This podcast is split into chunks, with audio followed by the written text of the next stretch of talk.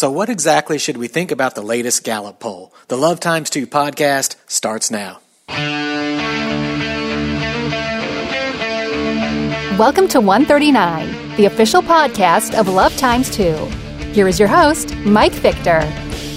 Hey, welcome to the Love Times 2 podcast. If you're a longtime listener, I want to welcome you back uh, to another thought provoking discussion. If you're a first time listener and you're wondering what this is all about, maybe you just stumbled across the Love Times 2 podcast, so you thought you would check it out to see what we're talking about. Let me just tell you, Love Times 2 is on a mission to make the world a better place for moms and babies. Every mom, every baby. By being a catalyst for Christ centered culture change. That's what we're all about. So I hope that you've found the right spot. Hope you're going to enjoy this discussion. Uh, before we get started on today's topic, I want to give you a little heads up that we'll be doing a unique series of podcasts in July and August on pro life leadership. I guess I should say focused on pro-life leadership to pro-life leaders. It's applicable to everyone and applicable to every leader. But the uh, the heart of this is to communicate to pro-life leaders in a two month leadership series that I believe will be very helpful to you. Now, even if you don't think that you're a leader, be patient and see what God might have in store for you in this area, in, in your area of the world, I guess I should say. Uh, be ready, be available, ask Him to show you where and how you can put your abilities to work. I will guarantee you from personal experience that when you do that, when you make yourself available, God's going to be honored by that and he'll show up and do some amazing things in your life. Now, we'll be doing the leadership series of podcast because a big chunk of our mission is to help leaders surface new solutions, to work better in collaboration, and to be encouraged. I mean, just really to encourage all of you who are out there serving in a variety of leadership roles. Um, that's what we want to be about to a large extent. So we're going to be covering a wide variety of topics, uh, including including some top secret tips that you won't want to miss. So I hope you're looking forward to that. I am. I think it's going to be an exciting uh, two months uh, with the leadership discussion going on here on the podcast. Uh, also, just as a reminder, one of the best ways that you can help us grow, that you can help the Love Times 2 podcast grow, is to share this podcast in your own social networks. When you share this with others, you help generate more dialogue and you help bump this whole discussion up to an even higher level. Uh, so really, let's get a worldwide discussion going. You can help with that by just sharing this uh, podcast uh, to all of your friends in your social networks. Well, today's topic is the new Gallup poll and why we should both be encouraged and sort of deeply challenged by the results at the same time. If you're looking for a slam dunk, the Gallup poll was all about this.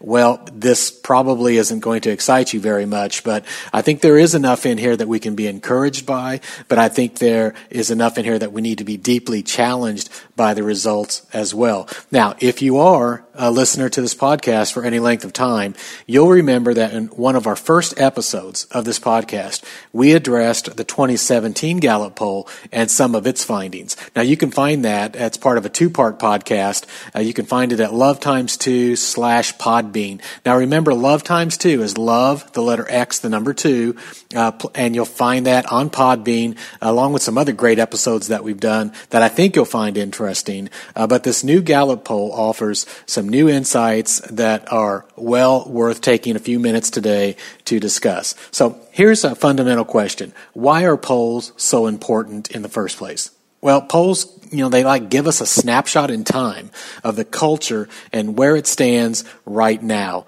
And, you know, a large chunk of our mission, in fact, the, the, the overall goal of our mission is to change the culture in a positive direction to make the world a better place for moms and babies. And if we're setting out to do that, well, it's probably a really good idea to digest material like this Gallup poll instead of relying on our own gut perceptions and think that because my gut perception says this uh, about my part of the world in the Midwest, for example, uh, that's going to be a lot different than what your cultural perceptions are going to be if you're on the East Coast or if you're in the Pacific Northwest or anywhere else in the world. So the type of poll that Gallup is putting out is very useful for, for us to look at. Now, I totally get it. This is a poll, and we have to take it at face value. We may not like all the results or even the methodology that Gallup uses, but it is a mainstream poll, and it gives us an apples to apples comparison to previous Gallup polls that track on the same issue. And I think that's really important because they're asking the same questions, they're doing it over a length of time. So let's just take it for what it is. It's a Gallup poll, and let's look at it for what the new poll says and what we can pull out of it. Now, just as a side note, I've never been polled by Gallup or anyone else. So frankly, I, you know, I always wonder who are the folks they're talking to. I've never known anyone uh, who has participated in a Gallup poll. Frankly, I mean, I probably wouldn't answer uh, anyone's survey. If you're calling me unsolicited and you're wanting me to uh, answer a lot of questions, I'm not going to do it. so I sometimes wonder uh, who takes the time to answer the survey questions from total strangers. Kind of like the question of who takes the time when you're on vacation in Florida Florida uh, to stop and and uh, talk for a half hour to somebody trying to sell you a timeshare. Well, somebody must be doing that because they sell a lot of timeshares. But anyways, I digress on that topic. Uh, someone answers Gallup's questions. That's the main thing. Someone's doing this, and uh, let's see what the respondents had to say. Now, in a nutshell. Gallup reports that when asked to self identify uh, whether someone considers themselves pro life or pro choice, Americans are evenly split in this 2018 poll. 48% identify as pro life, 48% say they're pro-choice. And that's actually a slight uptick in favor of the pro-life position, which trailed by a 1% margin in the last Gallup poll. That's what I talked about last year uh, in the uh, two-part series. So we'll be providing links to this Gallup poll on our webpage and on Facebook. But here's a quick look at how this has fluctuated throughout the years. Now again, this is self-identifying. In 1995, it was 56% identifying as pro-choice versus 33% pro-life. Um, that was a low year, obviously, for uh, pro-life polling on this. Now, in 2006, uh, it was 51% uh, pro-choice versus 41% pro-life. So there was a huge shift that happened from 33% identifying as pro-life in 95 to 41% moving up in uh, 2006. Now, 2009, uh, it actually moved to where the pro-life self-identifiers were 47% versus 46% pro-choice. In 2012, uh, self-identifying pro-life positions rocketed to 50% versus 41% uh, considering themselves pro-choice. And then 2015, it reversed to a 50% pro-choice versus 44% pro-life. So I'm looking at this and there are other uh, years in between. But I'm looking at this, and, and you know, the question I'm asking myself is, what accounts for these wild swings? I mean, how do we go from 1995 uh, with 56% of people identifying as quote pro-choice versus 33% as quote pro-life?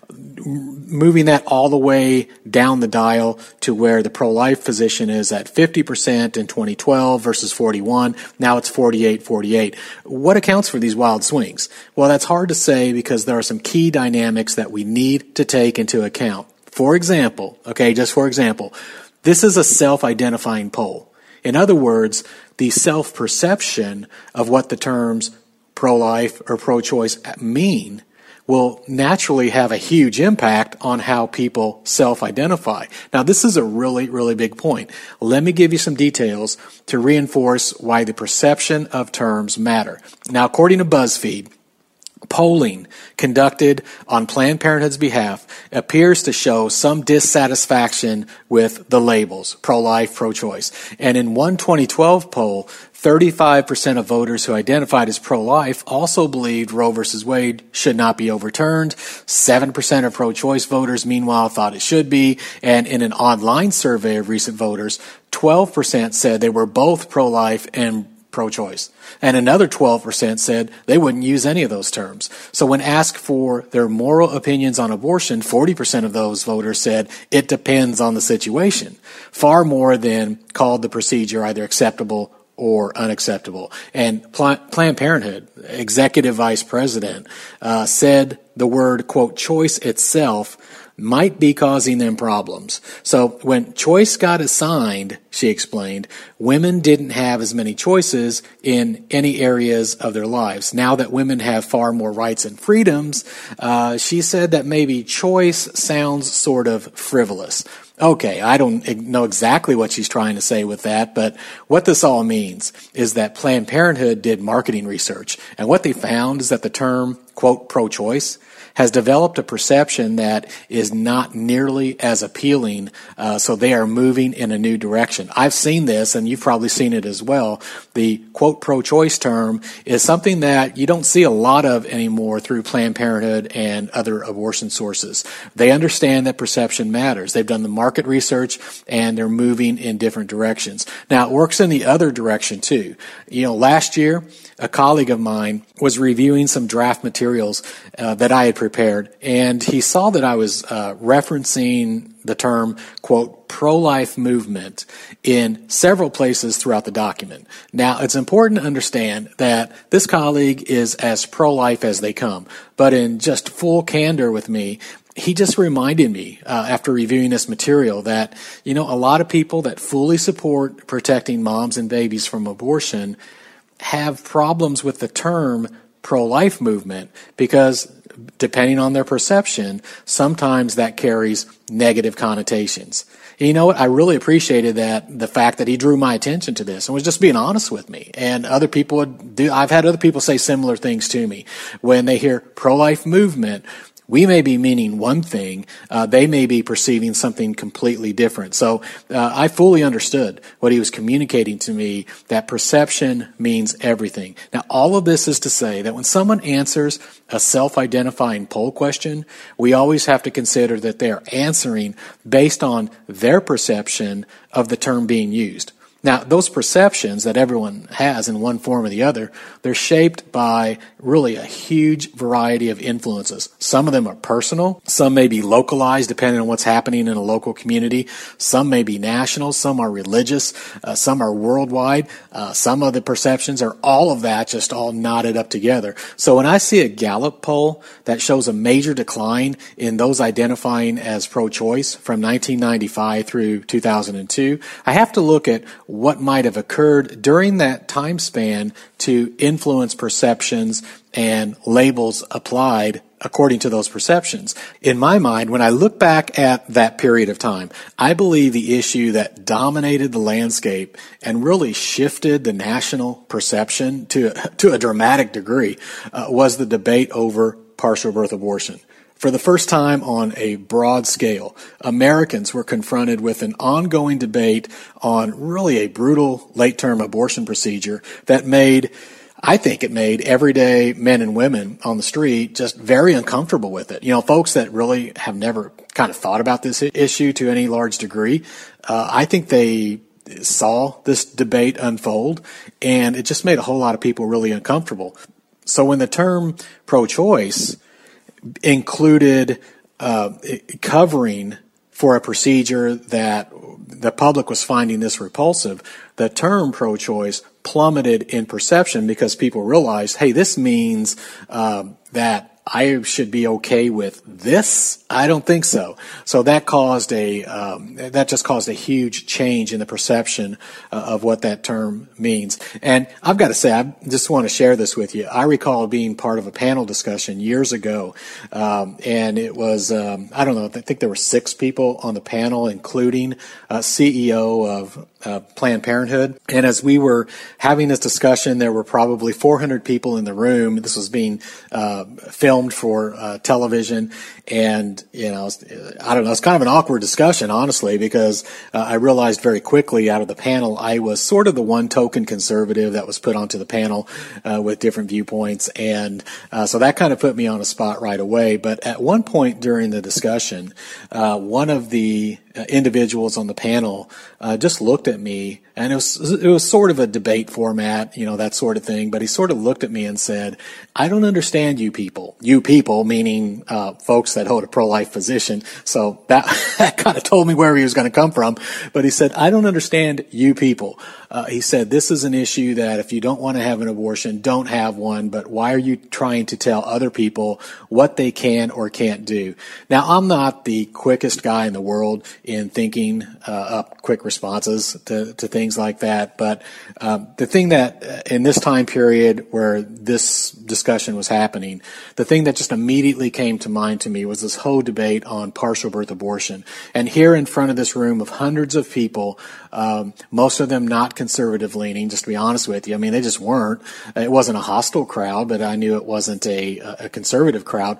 But it gave me the opportunity to explain uh, the human rights, the human justice issue involved in working to protect a child from having surgical scissors placed in the base of her skull uh, while she's almost fully delivered as um, you know as part of this partial birth abortion procedure. And I walked through it, I explained it, um, and just I could see as I looked out uh, through the audience uh, as I was explaining this, it was just something folks really did not want to hear. And um, and at the end of, of what I said, Planned Parenthood CEO uh, sort of cut me off at the end and looked out at the crowd and said, "There's so much misinformation on this." And she said, "There are only, I think at that point, something like 1,200 uh, of of these types of procedures that happen every year. It's a very small number."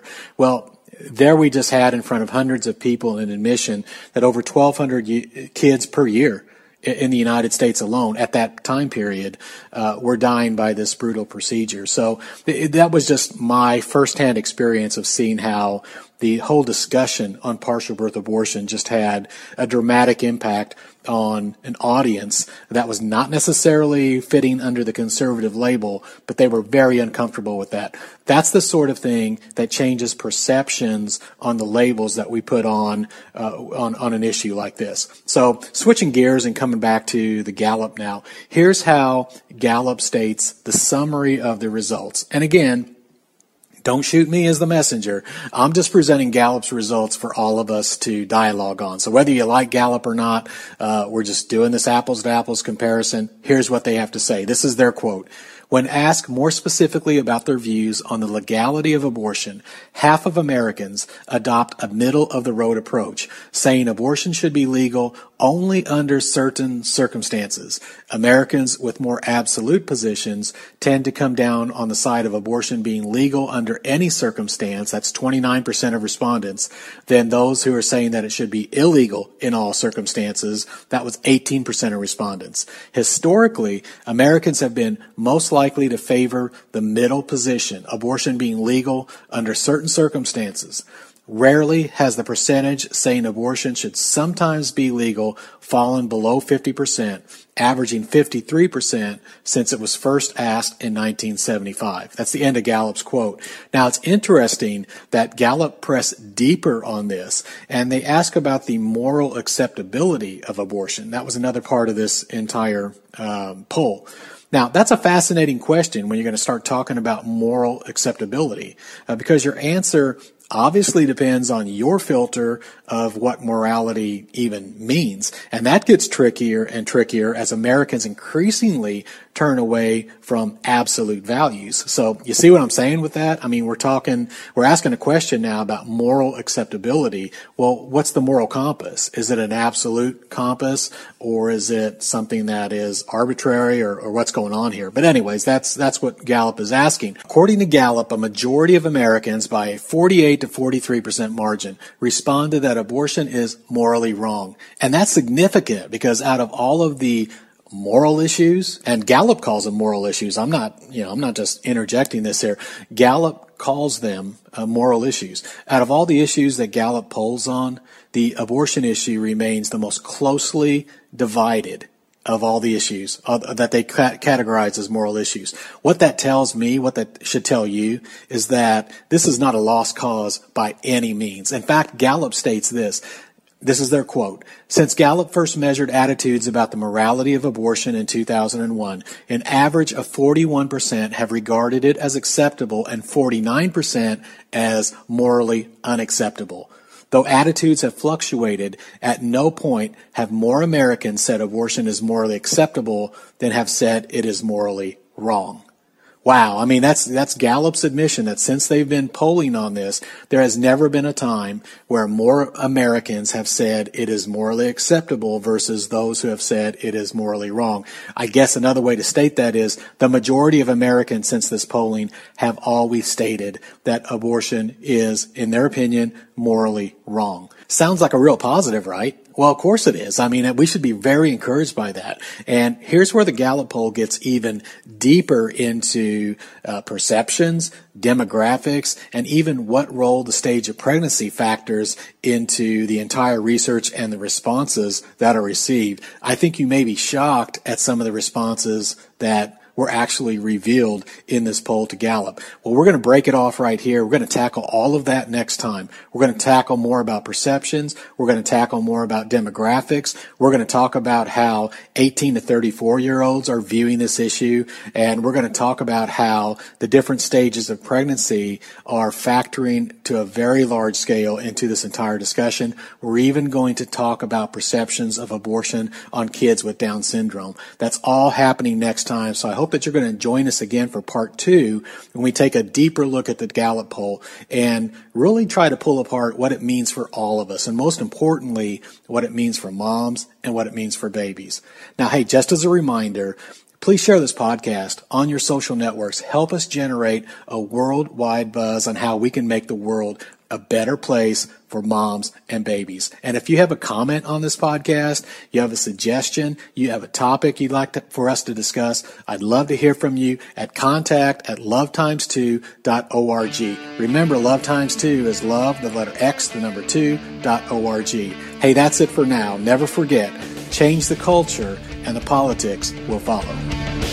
This has been 139, the official podcast of Love Times 2. Join us in the journey at lovetimes2.org. That's love, the letter X, and the number 2.org. Thanks for listening.